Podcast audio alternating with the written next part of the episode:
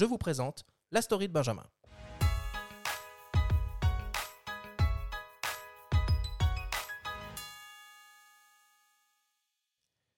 C'est une balade au bout du monde, au large de l'île de Bornéo, en Asie du Sud-Est. Bajao, publié aux éditions de juillet, n'est pas vraiment un recueil de cartes postales exotiques, ni une escapade idyllique en terre inconnue. Au cours de cinq longs séjours, près d'un an au total, le photographe Pierre de Vallombreuse a vécu au sein d'un groupe de Bajao de la mer, une population apatride, de moins en moins nombreuse à épouser ce mode de vie nomade ancestral. Salinisation des eaux à cause du réchauffement climatique, corruption des gardes de côte, assauts répétés de pirates Soulou et de groupes extrémistes, le quotidien de ce peuple de l'eau dont on découvre aussi la part d'ombre est tout sauf un long fleuve tranquille. L'aventure s'apparente à un dangereux voyage au cœur des ténèbres, à tel point que l'insatiable explorateur a dû renoncer à son rêve.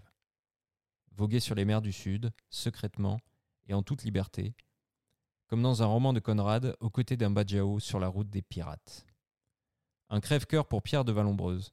Toute sa vie, il a côtoyé des peuples autochtones, en Inde, en Bolivie, au Groenland, et à Bornéo, où tout a commencé pour lui, il y a presque 40 ans.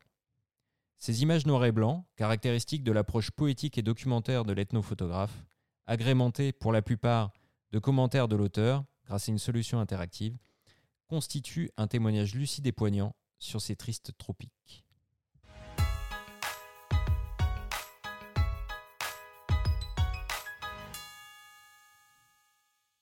Alors Benjamin, tu nous parles d'un livre euh, qui est enrichi avec de l'audio?